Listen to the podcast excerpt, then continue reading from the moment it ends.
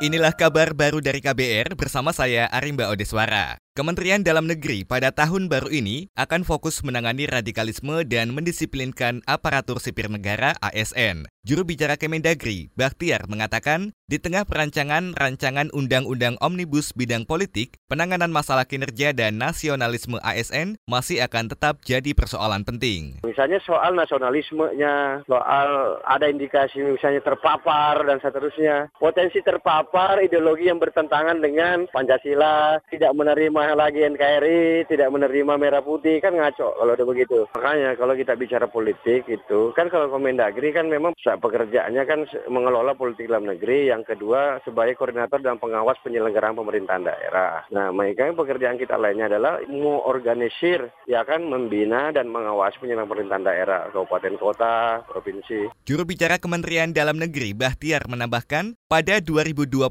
ini kinerja ASN harus bisa dipacu semakin maksimal. Untuk itu, kuncinya adalah melakukan pembinaan sekaligus memperketat pengawasan terhadap kinerja ASN di pusat dan daerah.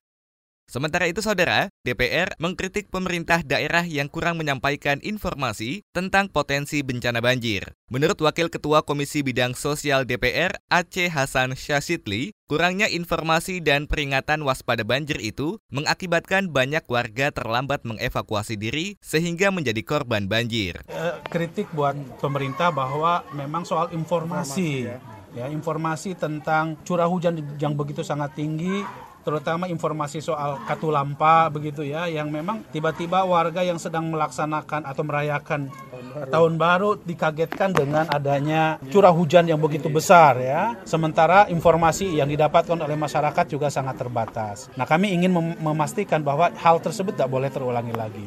Yang kedua adalah e, memastikan titik-titik evakuasi Wakil Ketua Komisi Bidang Sosial DPR, Aceh Hasan Syazidli, menuturkan bencana banjir yang terjadi sejak kemarin hingga hari ini harus direspon pemerintah daerah supaya lebih memberi layanan kebutuhan bagi warga korban banjir, termasuk layanan kesehatan di lokasi-lokasi pengungsian.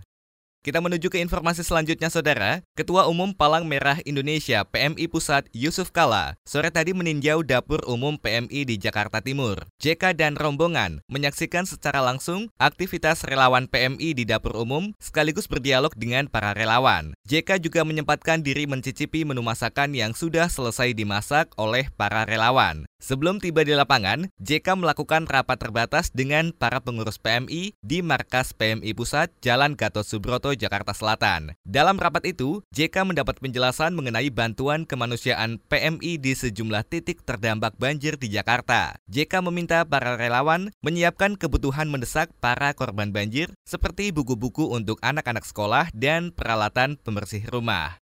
Jurnalis KBR Yuda Satriawan melaporkan, hujan yang terus mengguyur Solo, Jawa Tengah mengakibatkan banyak sampah mengapung di sejumlah anak sungai sampai ke bantaran sungai Bengawan Solo. Selengkapnya, kita simak laporan Yuda. Tumpukan sampah masih banyak ditemukan di berbagai sungai hingga bantaran sungai di Solo.